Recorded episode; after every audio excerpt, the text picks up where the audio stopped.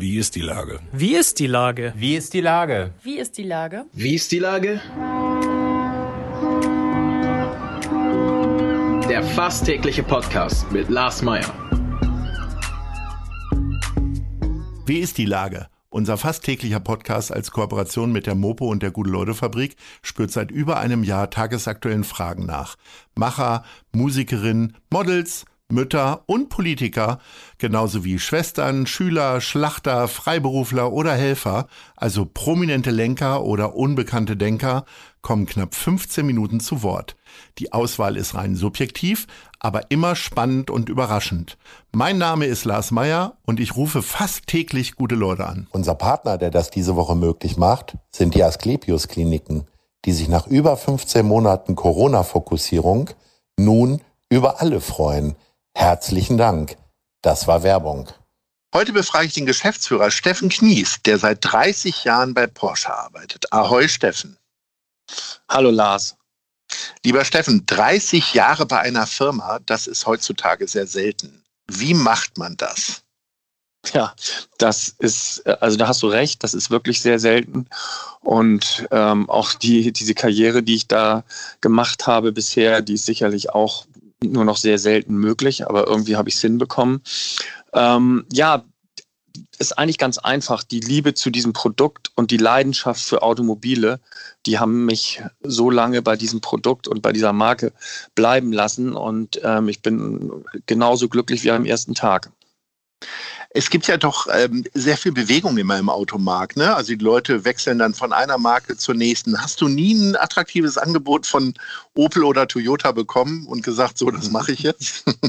von Opel und Toyota nicht, aber von anderen namhaften Herstellern habe ich die schon immer wieder mal bekommen aber ich bin dann immer meiner Liebe treu geblieben und ähm, auch sehr glücklich darüber. Es waren sicherlich, gab schon mal Momente, wo es auch mal eng war, wo ich wirklich drüber nachgedacht habe, auch ernsthaft. Aber in letzter Konsequenz ähm, habe ich es dann eben doch nicht getan und das war auch gut so. Früher hätte man gesagt, du hast dich von der Pike auf hochgearbeitet sozusagen. Also du hast äh, als Lehrling sozusagen angefangen und bist jetzt Geschäftsführer oben an der Spitze. Ja, äh, nicht ja. ganz, muss ich gleich okay. korrigieren. Die. Ausbildung habe ich 1985 bei BMW gemacht, bei Adolf ah, Werner. Okay. Das war eine kaufmännische Ausbildung und mhm. ähm, habe dann da anschließend direkt schnell meinen Grundwehrdienst absolviert und äh, habe dann anschließend bei der BMW Niederlassung Hamburg äh, meine Juniorverkäuferausbildung gemacht und das hat so gut funktioniert und ich war so schnell sehr erfolgreich, dass ich dann äh, schon im ja, Juni 1991 zu Porsche, damals noch unter Raffai, äh, gewechselt bin. Und äh, wenn man dich damals gefragt hätte, was wollen Sie mal werden, hättest du dann gesagt, ich will Ihr Chef werden? Nein, hätte ich nicht gesagt, weil ich habe dieses, das war eigentlich nie grundsätzlich so mein, mein Endziel, sondern ich habe äh, immer diesen Vertrieb gemocht und mag ihn auch heute noch weil ich einfach diese, diese Kommunikation mit den Menschen, mit unseren Kunden, Interessenten hier, die liebe ich einfach. Und ähm, das war schon immer so, von ja, eigentlich so, solange ich denken kann, dass ich gerne kommuniziert habe. Und ähm, das war eigentlich, die, also dieser Verkaufsjob, dieser Vertriebsjob, der hat mir sehr, sehr viel Spaß gemacht. Und äh, wenn man in dem Job erfolgreich verkauft, dann kann man auch ganz gut Geld verdienen. Und das hat mich dann auch lange auf der Ebene bleiben lassen. Äh, wenn man etwas so lange so erfolgreich macht und gerade im Verkauf gibt es ja doch äh, sehr unterschiedliche Ansätze äh, zu verkaufen. Mhm. Ähm, also es gibt ja immer die Szenen in Boutiquen, wo einem alles aufgequatscht wird, ja. auf, obwohl mhm. es einem nicht passt, wie auch immer. Ja. Was, was sind denn für dich die wichtigsten Eigenschaften, die dich da so haben erfolgreich machen lassen, neben dem erfolgreichen Produkt? Also das sind mit Sicherheit Ehrlichkeit und ähm, ein sehr ausgeprägtes Dienstleistungsgehen. Also ich habe grundsätzlich egal, und so ist es auch heute noch, ich versuche mich immer in die Situation des Kunden zu versetzen. Das ist eigentlich immer das, was ich als allererstes mache. Und das hilft mir auch heute noch, auch wenn, wenn Kollegen zu mir kommen, haben irgendein Problem mit dem Kunden und sagen, oh Mensch, das ist aber auch irgendwie, das muss man doch eigentlich, muss der doch verstehen und muss der doch können. Sag ich, stell dich immer stell dir immer die, die Frage, was würde ich jetzt machen, wenn ich jetzt hier äh, auf der anderen Seite wäre oder ich möchte irgendeinen Luxusartikel und gehe das erste Mal in irgendeinen Shop, wo ich ein teures Gut kaufe ähm, und dann erlebe ich das, was dieser Kunde gerade erlebt habe. Also das ist definitiv ähm, ganz wichtig. Und ähm, ja, Ehrlichkeit und auch wenn ein Kunde mal sagt, nein, ich habe jetzt drei Porsche gekauft, ich kaufe jetzt was andere, dann einfach ihm sagen, okay, schade, aber wir sehen uns bestimmt wieder. Und ähm, daran haben sich viele Kunden erinnert. Ich habe Kunden gehabt, die haben sogar dann gesagt, es wird diesmal kein Porsche, ich möchte jetzt ein XYZ-Auto-Produkt kaufen. Und dann habe ich ihm noch den entsprechenden Verkäufer oder das Autohaus genannt, wo er das machen soll. Und die Menschen erinnern sich daran. Mein Ziel war eigentlich immer so der Rundumberater ähm, zum Thema Auto zu sein für meine Kunden.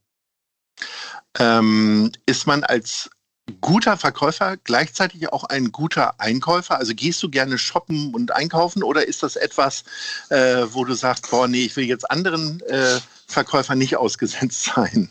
Also das ist total lustig. Ich gehe wahnsinnig gerne einkaufen, shoppen. Ich gehe auch wirklich häufig für meine Frau einkaufen und äh, oder suche zumindest schon mal Dinge aus, wo ich der Meinung bin, das würde passen.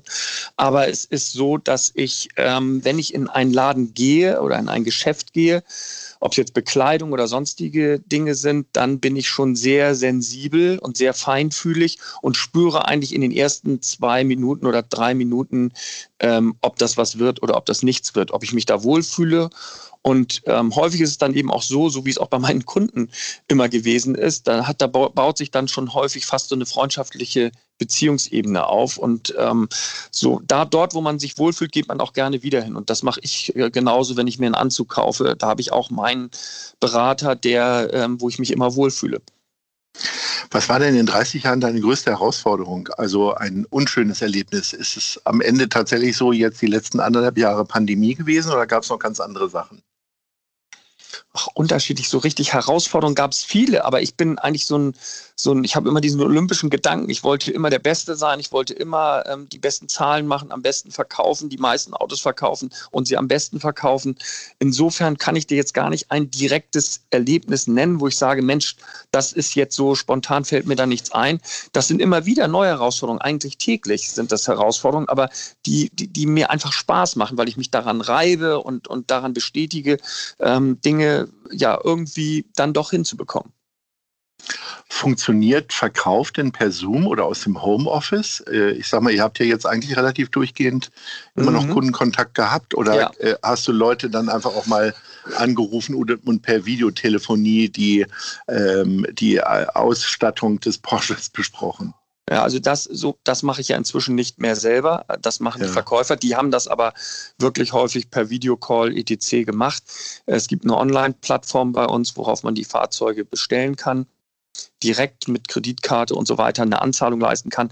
Ähm, aber häufig ist es dann doch so, dass die, die Kunden ähm, ja, dann in letzter Konsequenz doch das Produkt noch einmal sehen wollen, live erleben möchten, Probe fahren möchten. Das war natürlich schwierig in der Zeit, weil das eben teilweise nicht möglich war in den unterschiedlichen Lockdown-Phasen. Dann gab es wieder Phasen, wo das dann irgendwie ging.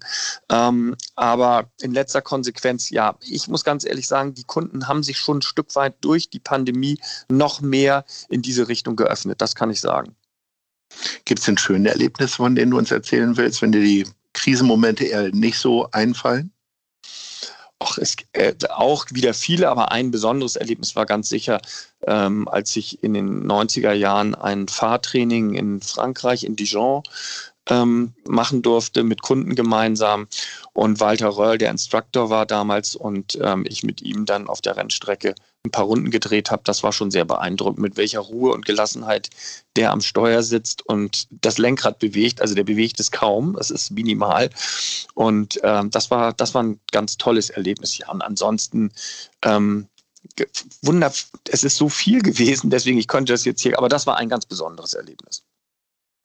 So richtig viele schöne Erlebnisse ähm, hast du wiederum bei deinem großen Hobby, dem HSV, nicht so. Ne? Ähm, wie ist das denn jetzt so, immer wieder einmal im Jahr so eine richtige Enttäuschung erlebt zu haben? Weil die Saison lief ja eigentlich einigermaßen gut und irgendwann mhm. ab März fing man wieder an, darüber nachzudenken, ob es äh, vielleicht doch nur wieder für die zweite Liga reicht. Ne? Ja, also ich bin, war wirklich maßlos enttäuscht gewesen und ich bin ja auch eng dran am HSV und äh, kenne da ja auch den einen oder anderen.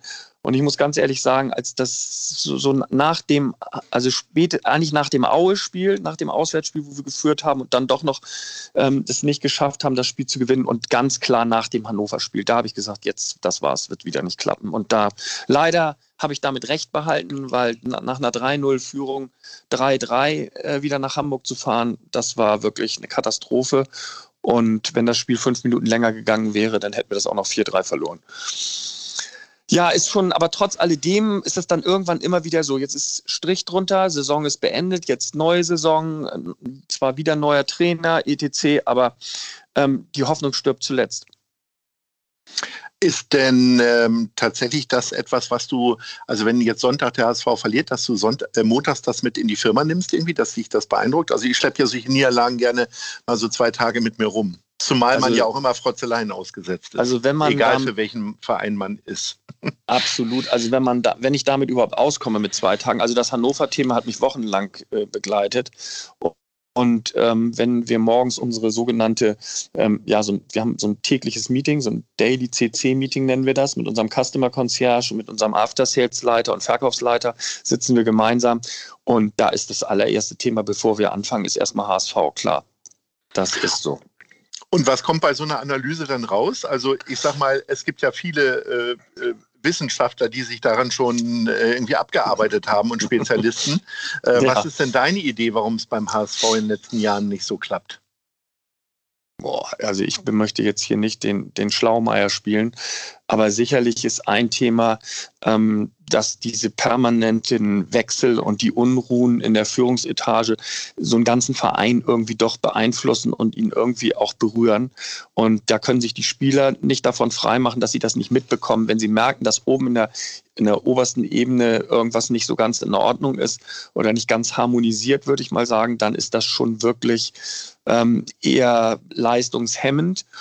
Und ähm, ja, wo, woran es dann letztendlich liegt, ich habe erstmal das Gefühl, und das hängt natürlich alles miteinander zusammen, jeder Spieler, der neu zum HSV kommt, wird erstmal schlechter. Egal wie gut er vorher war. Und ähm, das, ist, das ist schon wirklich schwierig. Gibt zwar ab und zu auch mal eine Ausnahme, wo das dann anders ist, aber meistens ist es wirklich so, dass sie dann äh, schwächer werden. Und das ist ein echtes Kopfthema da in der Mannschaft, weil jedes Jahr, wenn die letzten zehn Spieltage anbrechen, dann ähm, geht die Sache in die Hose. Zumindest in den letzten drei Jahren ist das definitiv so gewesen. Ich hoffe jetzt mal, dass jetzt der neue Trainer Tim Walter ähm, da vielleicht einen anderen Ansatz findet, diese Jungs zu motivieren, weil von der Leistungsfähigkeit, von der grundsätzlichen, was sie imstande sind zu machen, ähm, hätten sie in jedem Jahr aufsteigen müssen. Wir warten das ab, drücken die Daumen ja, jetzt wieder ja. ein Jahr lang. Lieber Steffen, dann bist du schon 31 Jahre bei Porsche und dann so ist, ist der HSV vielleicht aufgestiegen. In diesem Sinne äh, wünsche ich dir alles Gute, einen schönen Sommer und sage Ahoi. Vielen Dank für das Gespräch, Lars. Tschüss. Tschüss, Lars. Dieser Podcast ist eine Produktion der Gute-Leute-Fabrik und der Hamburger Morgenpost.